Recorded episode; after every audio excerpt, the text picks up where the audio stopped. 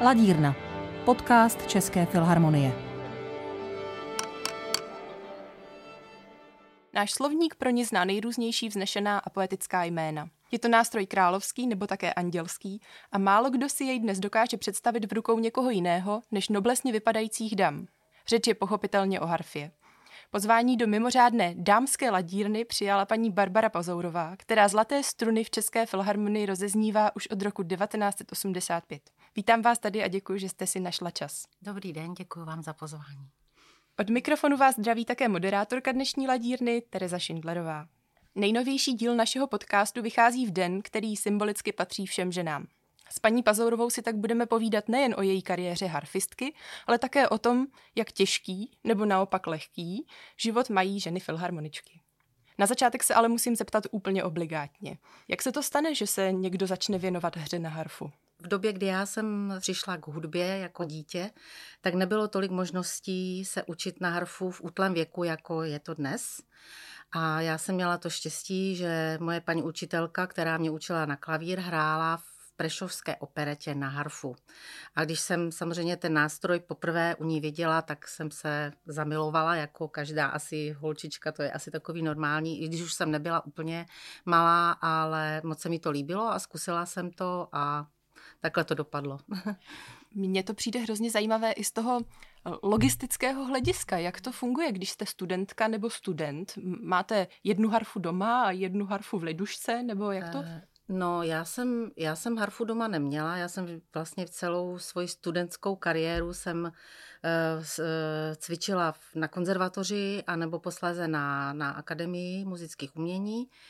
Až myslím nějak ke konci, vlastně já jsem, když jsem byla v prvním ročníku na akademii, tak jsem přišla do Filharmonie a tam jsem měla možnost si půjčit starší hudební nástroj, který jsem měla teda na koleji a posléze doma. Takže... My se tady budeme bavit zanedlouho o vaší kariéře v České filharmonii, ale já vím, že vy hrajete také komorní hudbu. Eh, dá se říct, že máte jedno radši nebo hmm. druhé radši? Eh, tak já bych asi to trošku opravila, protože já jsem opravdu celý svůj život věnovala eh, v působení v orchestru.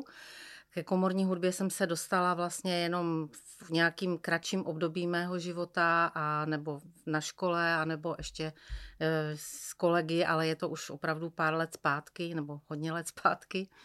A samozřejmě komorní hudbu mám ráda, ale nějak prostě na to nebyl asi moc čas, nebo tak.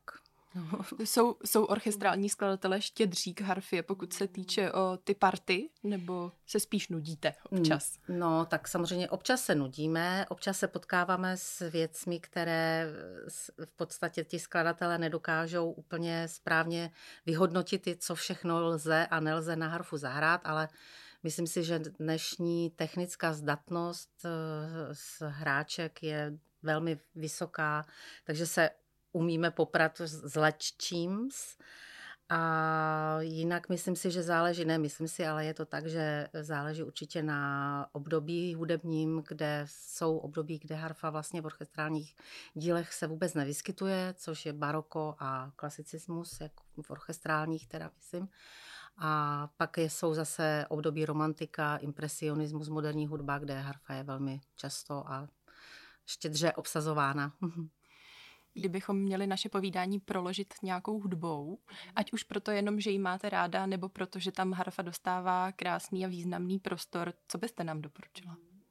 No, já mám hodně ráda romantickou hudbu a určitě mám ráda velmi Čajkovského a pak mám velmi ráda francouzskou hudbu, impresi. Takže to kamkoliv šahnete, tak myslím si, že ne, ne, nebude špatný výběr.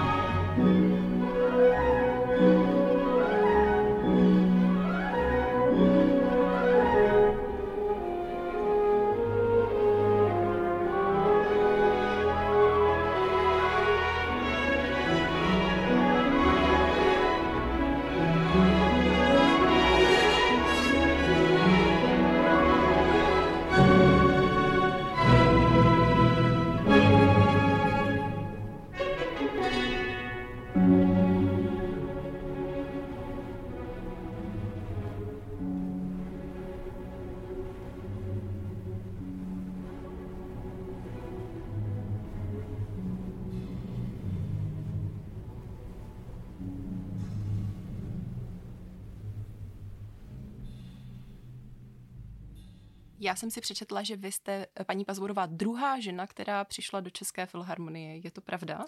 Ano, je to pravda. A pamatujete si i tu první, úplně historicky první ženu, která hrála v České ano, filharmonii? Ano, samozřejmě. Její jméno je Renata Kodadová. Byla to vlastně kolegyně, která mě přijala. A já jsem vlastně přišla za, za, do orchestru za svého pana profesora Karla Patrase, takže vlastně do té doby byla opravdu v, i na místa harfy byly obsazená muži. A paní Kodadová byla první žena a já jsem přišla teda po a myslím 15, protože ona přišla do Filharmonie, myslím, v roce 1970 a já jsem přišla v 1985. Myslím, že ona to měla opravdu hodně těžký a já už jsem přece jenom tu cestičku měla trošku vyšlapanou tak a měla jsem v ní nesmírnou oporu a všechno, co k té kolegialitě patří, takže mm, jsem to už určitě měla trošku snažší než ona. Určitě. A historicky vždycky v České filharmonii hráli dva harfisté nebo dvě harfistky? Myslím si, že ano, protože sice samozřejmě nevím úplně ten začátek 20. století, ale vím, že ve filharmonii kolem těch let, já nevím, 20-30 byl pan Dobrodinský, pak k němu přišel pan profesor, takže byli dva vlastně. A potom ještě byl mezi, mezi, v mezičase, než přišla paní Kodadová, byl ještě jeden harfista, ale ten odešel dřív a vlastně takhle se to jako to. Ale dvě harfy byly ve filharmonii, myslím, že ne úplně možná od začátku, ale velice brzy, jako ve stálem obsazení. Když se vrátím eh, k těm vašim prvním letům, nebo k prvním letům paní Kodadové, jaký je to pocit, když vlastně mladá holka přijde do Eh, do takového chlapského kolektivu. Já si představuju, že buď vás hrozně hýčkali, mm. nebo naopak se trošku vytahovali ty chlapy. No, já, já nevím, já jsem asi pocit nějakého hýčkání jsem určitě neměla, jako spíš mě, myslím, hýčkala paní Kodadová, která se snažila mi jako vlastně v tom pomoct, už přece jenom byla, byla starší a už měla za sebou nějaký rok, eh, kdy se musela s, s, s tímto problémem, v vozovkách problémem poprat. A já si spíš jsem si byla taková hodně jako nejistá, protože člověk je mladý. Já jsem opravdu byla mladá, mě bylo 22, když jsem přišla do, do České filharmonie a tak si člověk tak jako není hodně, hodně dlouho jsem si nebyla vůbec jako jistá, jak vlastně se člověk má chovat, aby nevzbuzoval nějaký zbytečný mm, reakce, který mm, třeba ani nemá v úmyslu a vzbuzovat nebo, ne, nebo tak, ale tak já myslím, že mi, že mi to prošlo celkem všecko bez problému. Já se přiznám, že když jsem já přišla do České filharmonie, tak jsem si hrozně dlouho myslela, že úplně nejlepší na té práci je třeba cestovat, když jezdíte po zájezdech a můžete se podívat po celém světě. Teď už si to tak úplně nemyslím, už jsem to začala přehodnocovat a viděla jsem, že třeba být tři týdny na turné není úplně taková pohoda, jak si člověk může představovat. Potom tady jsou ty večerní koncerty, zkoušení přes celé dny. Jak se to dá vůbec skloubit s rolí třeba mateřskou? Tak já myslím, že samozřejmě máme jiný rytmus toho eh, zaměstnání nebo povolání, ale myslím si, že všechny ženy se s tím potýkají víceméně stejně. Samozřejmě ty, ty cesty jsou eh, velmi komplikované a myslím, že tam je zase strašně důležitý, aby člověk měl zázemí, který mu pomůže, protože samozřejmě já jsem ještě měla eh, teda to štěstí, že vlastně jsem potkala tady manžela, takže jsme na cestách byli opravdu vždycky oba.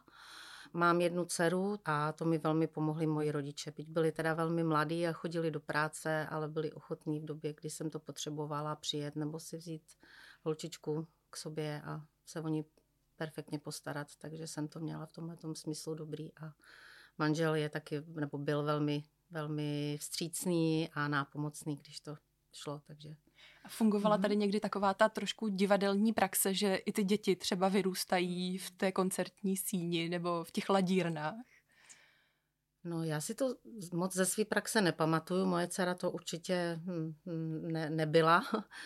A, ono, a taky Rudolfínu vypadalo docela jinak před léty, nebo v době, kdy já jsem měla holčičku malou, nebo teda dcera byla menší i když jsme se vlastně, ona se narodila v roce 91 a od roku 92 jsme byli jako v Novém Rudolfínu, ale nebyla to moc, moc jako, nebylo to moc zvykem, myslím si. Nepamatuju si to, že by se tady motali nějaký děti, nebo to spíš přišlo až později. Vlastně ne, ne, že by se motali děti tady, ale že jsme měli možnost je třeba vzít, když jsme byli někde na jednom místě, takže se otevřely větší možnosti na to, že jsme si je mohli vzít na pár někam sebou. Dneska už je ta situace přece jenom docela odlišná. Pokud jsem dobře počítala, tak v České filharmonii momentálně hraje 20, 20 žen, žen a z toho mhm. pět z nich je vedoucích skupin. Mm-hmm. To zní celkem dobře, mm-hmm. aspoň podle mě. Mm-hmm. A co si o tom myslíte vy? Měly by být ty síly vyrovnané, pokud jde o ten gender, nebo naopak by měl pořád někdo převažovat? Já si myslím, že by to mělo být vyrovnané, ale nemyslím si, že je na tom něco špatného, když je těch žen míň než, než mužů, ale spíš to jenom dokazuje, že opravdu ty ženy jsou schopny zastat uh, stejně kvalitně a um, profesionálně ty místa, které zastávají muži, byť je, mají ještě vlastně další povinnosti v rodině a, a tak dále. Ještě mě napadá jedna otázka. Takovým dalším postem, který je hodně ještě pořád uh, specifikem mužů, je místo dirigenta. Mm-hmm. Myslíte, že ještě přijde čas, kdy bude víc žen dirigentek, nebo je to z nějakého důvodu víc opravdu chlapská záležitost? No, já jsem určitě jsem už potkala ženu jako dirigent, nebo ženy jako možná ženu jednu, já nevím, si to teď už nespomínám, jestli bylo víc ve Filharmonii, ale rozhodně v televizi a v nějakých přenosech jsem zaregistrovala, že těch žen určitě i na tomto postu přibývá, ale myslím si, že je to i do budoucna, že to je hodně mužská záležitost, že to asi i tak zůstane nějakou dobu, že než by se tam ten poměr sil vyrovnal, že to asi je ještě otázka budoucnosti, jestli vůbec. Tím zakončila rozhovor naše dnešní mhm. hostka, mm. harfistka Barbara Pazourová. Mm. Moc mě těšilo a ještě jednou děkuji, že jste si na nás mm. našla čas. Já děkuji moc a zdravím posluchače. Ladírnu si můžete poslechnout na všech běžných podcastových platformách a na stránkách magazín.českáfilharmonie.cz. Od mikrofonu se loučí také moderátorka dnešní ladírny Tereza Šindlerová.